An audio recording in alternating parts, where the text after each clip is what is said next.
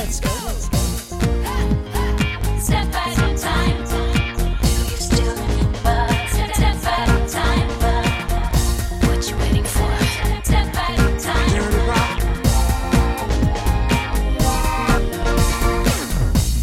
Bienvenue dans le jour pop, le podcast qui remonte le temps pour vous raconter le meilleur de la pop musique. Je m'appelle Thibaut et je suis super content de vous retrouver pour lancer cette deuxième saison du jour pop. Et pour ceux qui ont découvert le podcast durant l'été, pendant une vingtaine de minutes, on va revenir ensemble sur les histoires de ces albums cultes et de ces tubes inoubliables portés par des figures incontournables de la pop musique. Et pour commencer cette nouvelle saison, j'ai choisi une artiste à laquelle j'avais consacré le premier épisode de 2021 pour vous raconter la suite de son histoire qui est par ailleurs en prise directe avec l'actualité de ces derniers mois. Nous sommes le 31 août 2021 et nous allons retourner 14 ans en arrière, le 31 août 2007, le jour où Britney Spears a eu un blackout. Step at a time. 31 août 2007, c'est aujourd'hui que le nouveau single de Britney Spears intitulé Gimme More est diffusé pour la première fois sur le site de la radio new-yorkaise The 100.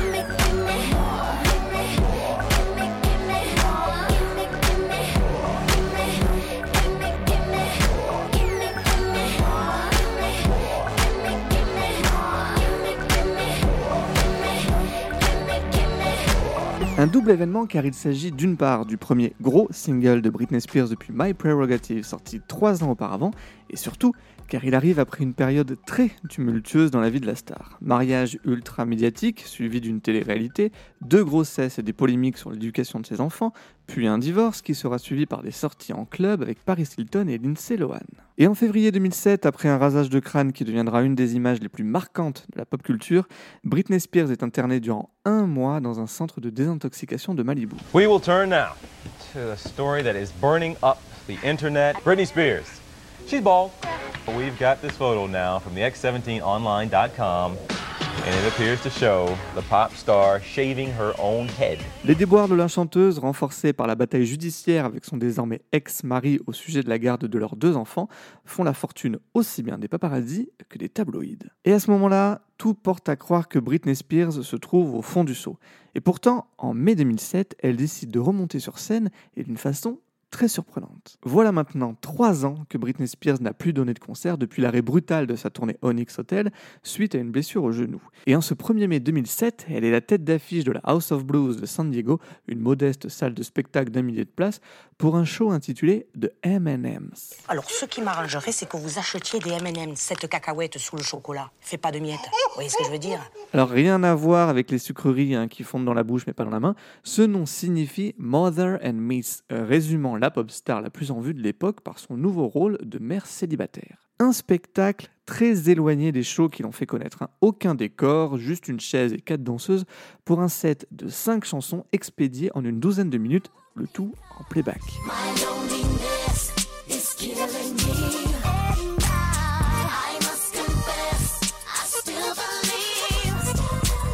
De prime abord, l'image est évidemment déroutante. Et la première réaction serait de se jeter facilement dans le c'est bon, Britney, elle est vraiment finie. Et pourtant, en prenant un tout petit peu de recul, ce qui transparaît également, c'est la liberté incroyable qu'elle s'octroie en allant à contre-courant de ce qu'on attend d'elle et surtout de ce qu'on lui a toujours plus ou moins imposé depuis ses débuts à l'âge de 15 ans. Durant cette période charnière de sa vie, Britney Spears est probablement pour la première fois maîtresse de son destin. Sa mère ne gère plus sa carrière comme à l'époque du Mickey Mouse Club et elle ne semble plus vouloir se conformer aux attentes de son label et de son management. À titre d'exemple, en avril 2007, elle se sépare de son manager historique Larry Rudolph. Et cette prise de liberté, elle était sous-jacente depuis quelque temps, Britney s'y étant déjà essayée. Du coup, on rembobine un tout petit peu pour revenir en décembre 2004. 30 décembre 2004, l'Amérique démocrate se remet difficilement de la réélection de George W. Bush à la tête du pays, et tandis que des millions d'Américains s'apprêtent à passer en 2005, Britney a d'autres plans en tête. La voilà qui débarque au studio de la radio Kiss FM à Burbank en Californie, après avoir contacté l'animateur remplaçant durant ses fêtes de fin d'année pour lui annoncer qu'elle voulait y jouer sa nouvelle chanson.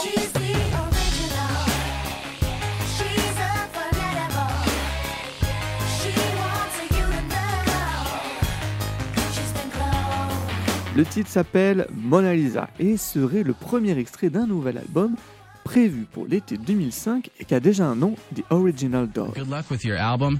It's untitled It's probably going to be called the original doll. So and it's half done? yeah, it's halfway done right now. All right, so maybe by the summer, maybe Yeah. by the fall? Yeah, maybe a little bit earlier. Durant sa tournée 2004, Britney a en effet travaillé sur de nouvelles chansons, en particulier avec le duo suédois Bloodshy and Avant, qui lui avait réalisé le tube Toxic l'année précédente.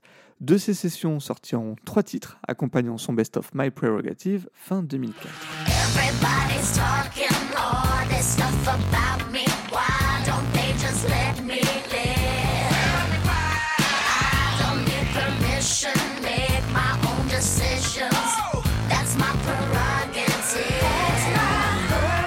n'ai pas besoin de permission, je peux prendre mes propres décisions, c'est ma prérogative. En reprenant le titre de Bobby Brown, Britney affiche clairement la nouvelle conception de sa carrière. Et lorsqu'elle débarque à la radio pour y diffuser Mona Lisa, c'est de sa propre initiative et dans le dos de son label Jive. En 2004, Twitter et Instagram n'existent pas encore et les médias dits traditionnels restent les principaux canaux de communication pour les artistes, les prises de parole s'inscrivant dans une mécanique de communication très bien huilée et en premier lieu orchestrée les maisons de disques.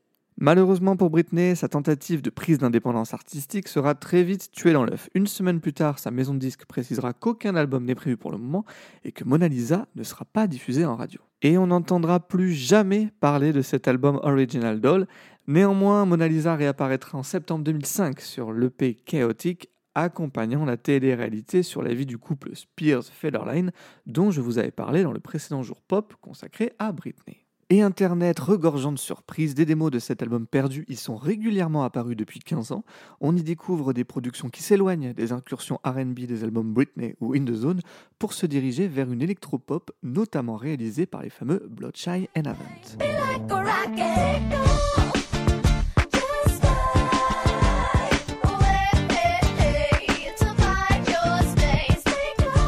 Off. Privée d'album, Britney fait une pause dans sa carrière pour aussi donner naissance à son premier enfant, Sean Preston, en septembre 2005. C'est au printemps 2006 qu'elle commence à travailler sur un nouvel album, dont elle sera l'executive producer, la productrice déléguée, en d'autres mots, celle qui pilote totalement ce projet d'album en choisissant notamment les auteurs, les compositeurs et les producteurs des chansons. C'est la première fois qu'elle endosse ce rôle, mais c'est aussi la dernière, et ça on va en parler tout de suite en rentrant dans le cœur du sujet, l'album Blackout.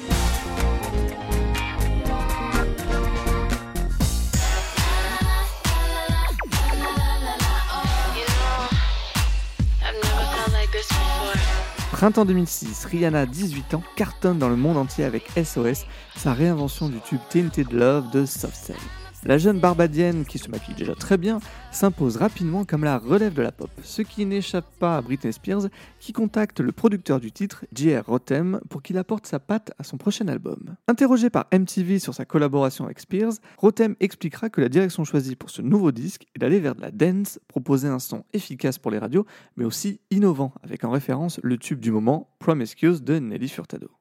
Et si vous avez écouté le jour pop consacré à Timbaland, je sais que c'est le cas, vous savez qu'il n'était pas seul aux manettes de ce tube de Furtado. Floyd Nathaniel Hills, alias Danger, c'est plus court, son jeune protégé de 24 ans, est lui aussi contacté par Britney Spears pour apporter à ce nouvel album cette touche justement innovante. En 2017, il dira au magazine de Fader qu'à ce moment-là, il voulait faire de la dance et de l'EDM, de l'Electronic Dance Music, ce genre qui va dominer l'industrie du disque durant la première moitié des années 2010. À l'époque, l'EDM n'était pas encore mainstream, mais Denja sentait déjà son efficacité lorsqu'il se rendait dans des clubs de Miami et qu'il y voyait les gens s'enjailler au son de Tiesto ou Benny Benassi.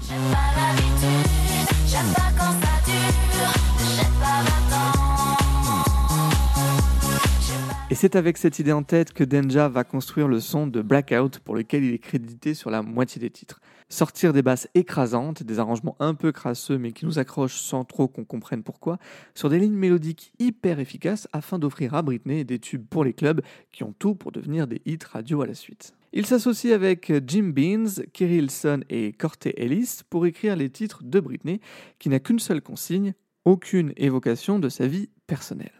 L'album est enregistré durant l'été 2006 alors que Britney est enceinte de son deuxième enfant, et si effectivement elle ne s'y raconte pas, l'ambiance qui se dégage de cet album, ses productions parfois bruyantes, un peu crasseuses justement, et surtout loin d'être les titres aseptisés de la teen pop de ses débuts, témoigne totalement de l'environnement dans lequel évolue Spears à cette époque. Je pourrais citer les très bons Get Back ou Get Naked, mais le meilleur exemple reste Gimme More, évidemment, et cette intro puissante qui te soulève un club avec juste deux mots. It's Britney, bitch. Britney passe peu de temps en studio et ne participe que très peu à l'écriture des titres. C'est pour ça que l'équipe de Denja prépare au maximum les chansons en amont pour qu'une fois présente, Britney n'ait plus qu'à se concentrer sur son interprétation en suivant notamment les démos enregistrées par Kerry Hilson, à l'instar du très synthétique Break the Ice.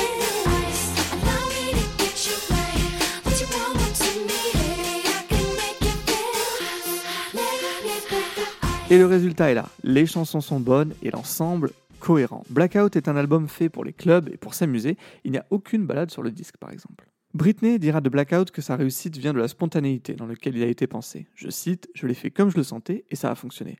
Et si je vous ai dit plus tôt que le mot d'ordre était d'éviter de raconter sa vie personnelle, c'était à une exception.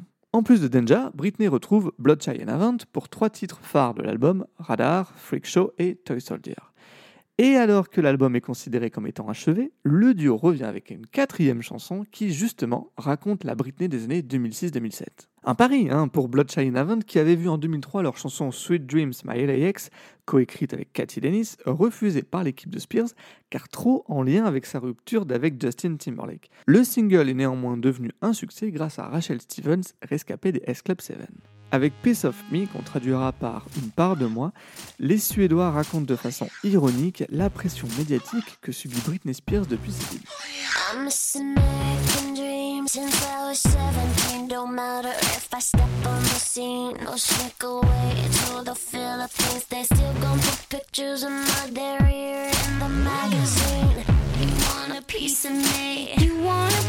Je suis Miss Rêve américain depuis que j'ai 17 ans. Peu importe que je monte sur scène ou que je m'échappe aux Philippines, il y aura toujours des photos de mes fesses dans les magazines. Piece of Me, c'est certainement le texte le mieux écrit du répertoire de Britney Spears et l'une de ses meilleures chansons. Après Toxic, Blood Shy and Avant offre à Britney un tube en or qui lui offre l'occasion de reprendre la main sur son histoire. Mais le destin en décidera autrement. Si au moment de l'enregistrement de Blackout, on pensait que l'image de Britney ne pouvait pas descendre plus bas, une apparition télé désastreuse, une vie personnelle chaotique et une mise sous tutelle expéditive vont bien nous donner tort.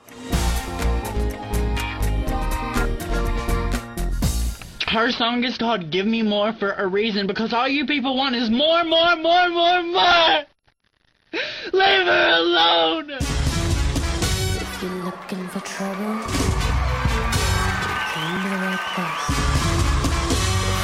Looking for trouble, look right in my face. Leave Britney alone! It's Britney, bitch. Please! 9 septembre 2007, Britney Spears fait son grand retour à la télévision où elle n'a plus chanté depuis 3 ans et demi. Et pour l'occasion, elle ouvre la cérémonie des MTV Video Music Awards, cette même émission où elle a chanté avec un boa vivant sur les épaules et embrassé Madonna à pleine bouche, mais pas la même année. Hein. Force est de reconnaître que sa prestation sur Gimme More est également restée dans les mémoires. Un playback hésitant, le regard dans le vague et perdu en sous-vêtements au milieu d'une troupe de danseurs qui tentent d'éviter le naufrage. La séquence fait évidemment le tour des internets, mais ce n'est rien en comparaison de celle de Chris Crocker et de son désormais cultissime Leave Britney alone! On se moque de Britney Spears, alors pourquoi on ne se moquerait pas de ses fans? En 2007, se filmer et poster ses états d'âme sur internet n'est pas vraiment courant. Et lorsque c'est un fan de Britney Spears en détresse qu'il fait avec toute la dramaturgie qui accompagne son propos, cela donne un des premiers buzz internet. Ça n'entache en rien le succès de Gimme More et ça y participe peut-être. Le titre se classe troisième aux États-Unis, le meilleur classement pour Britney Spears depuis Baby One More Time. Britney, de son côté, elle disparaît. À l'approche de la sortie de Blackout, plus aucune prestation télévisée ni aucune interview. Aucune Pas vraiment. Le 31 octobre 2007, au lendemain de la sortie américaine de l'album, l'animateur star Ryan Seacrest annonce une interview exclusive de Britney à l'antenne de Kiss FM. Si Britney est évidemment au bout du fil, la séquence est absolument lunaire. Entourée de son assistante Alice Smith et de son nouveau et controversé manager Sam Lufty, Britney y raconte qu'elle a préféré manger du poulet frit et des cookies devant un film d'horreur plutôt que de célébrer la sortie de son album. Et lorsque l'animateur lui demande si elle va faire de la promo, Sam Lufty prend un ton moqueur pour dire qu'il n'y aura rien d'autre que cette interview radio. So now, so Brittany, what will today? The album's been out for a day or so. What will you do for the rest of the week? Do you have to uh, do appearances? Will you promote the album? What are you going to be doing? This is it. This is it. This is the promotion. You promoted it on on air with Ryan We don't Seacrest. need to promote anymore. All right. So, well, then let's cover all of our bases this morning. Et alors que l'animateur tente tant bien que mal de mener à bien son interview, à un moment Britney Spears ne répond plus et son assistante Alice Smith précise qu'elle est partie prendre une douche, mais qu'elle remercie toujours ses fans pour le soutien qu'ils lui apportent. Bon. Et après ça, mis à part le clip de Piece of Me, on ne verra plus et on n'entendra plus Britney au sujet de Blackout, la chanteuse étant plus préoccupée par la garde de ses enfants qui vient d'être confiée à son ex-mari.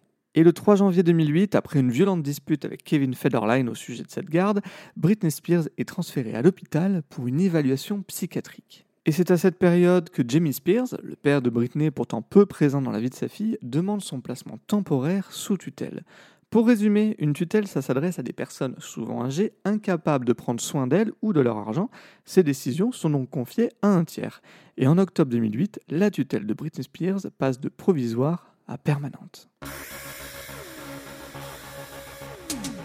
Et à partir de ce moment-là, se met en place une vaste opération de communication accompagnant la sortie de son sixième album Circus, avec comme mot d'ordre Britney, la vraie, celle que vous avez aimée, est de retour. Et pour l'illustrer, son équipe produit le documentaire Britney for the Record, qui suit durant 60 jours la préparation de son comeback, comme il l'appelle, même si la principale intéressée n'aime pas cette idée, justifiant que de son côté, elle n'a pas eu l'impression de faire une pause. This is a really important moment for her. This is the official beginning of the comeback, as far as I'm concerned. I don't really like it when they say the comeback. I've been here the whole time, you know, I've taken some time out for myself and, you know, uh, I've been recording for a while. I haven't been completely in the spotlight, but like I've been doing what I've always done. Alors je vous conseille ce doc car Britney se livre comme elle ne l'a jamais fait et comme elle ne le fera plus.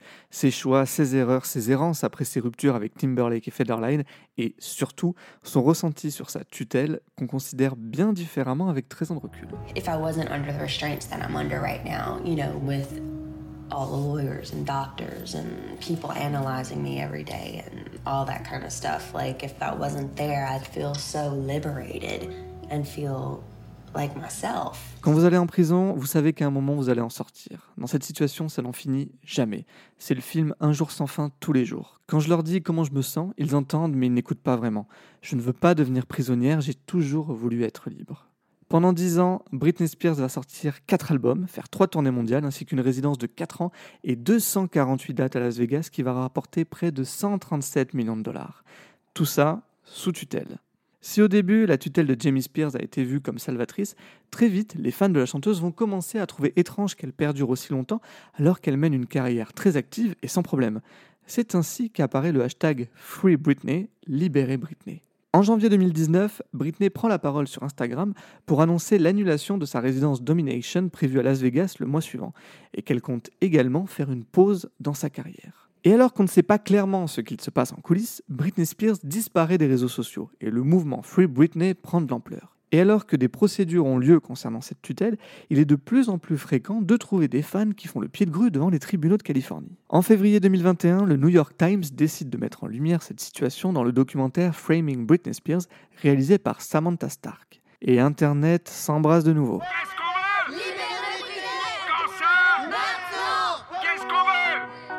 Voici Free Britney 102, où nous parlons des questions liées au mouvement Free Britney qui plaide pour la fin de la mise sous tutelle de Britney Spears. Disponible en France sur Amazon Prime, le documentaire remet brillamment en perspective le parcours de Britney Spears et ce qui a conduit à sa mise sous tutelle. Il a éveillé les consciences et probablement accéléré les procédures permettant à Britney de, peut-être, mettre fin à cette tutelle. Le 23 juin 2021, pour la première fois, Britney parle. Elle raconte durant une vingtaine de minutes à la juge Brenda Penny les conditions de cette tutelle. Un flot de paroles continue, seulement interrompu par la juge qui lui demande de ralentir parce que la greffière n'arrive pas à suivre.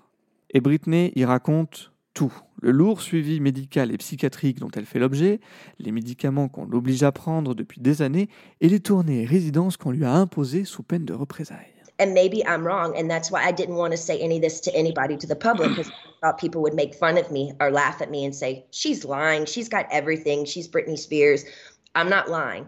I just want my life back, and it's been 13 years, and it's enough. Je vous épargne tous les détails et les rebondissements dans ce dossier qui est très complexe, mais s'il faut retenir une chose, c'est que depuis 2019, Britney Spears est officiellement en grève.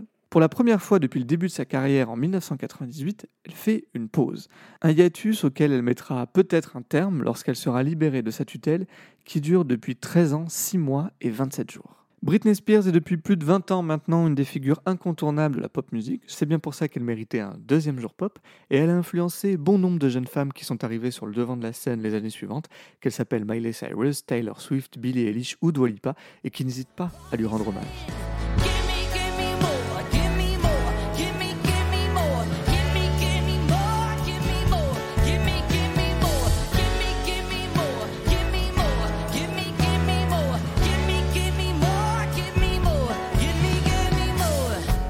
Et être une pop star en 2021, c'est aussi s'émanciper de cette image de chanteuse d'objet dont Britney Spears a fait les frais.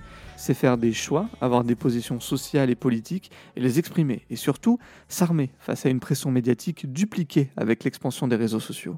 Britney Spears a en quelque sorte essuyé les plâtres de cette transition du star system durant les années 2000. Elle a seulement 39 ans et semble déjà avoir vécu 10 vies, mais nous a prouvé une chose, qu'elle était bien plus forte que ce qu'on pensait.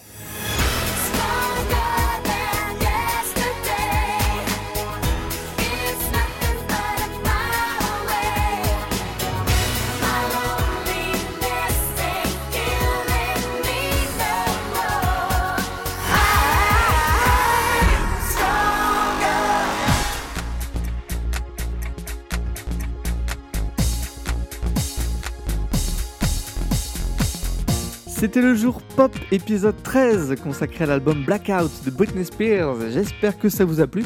Comme d'habitude, si c'est le cas, n'hésitez pas à parler du jour pop autour de vous. Et nous, on se retrouve sur les réseaux sociaux hein. Instagram, Twitter, TikTok et Facebook. at le jour pop partout. Et si ce n'est pas fait, n'hésitez pas à vous abonner sur votre plateforme d'écoute préférée, Apple Podcast, Spotify, Deezer ou Amazon Music, afin d'être au courant des nouveaux épisodes. Merci à nouveau pour votre fidélité. On se donne rendez-vous très vite pour un nouveau jour pop. D'ici là, prenez soin de vous. Et moi, je vous dis à bientôt.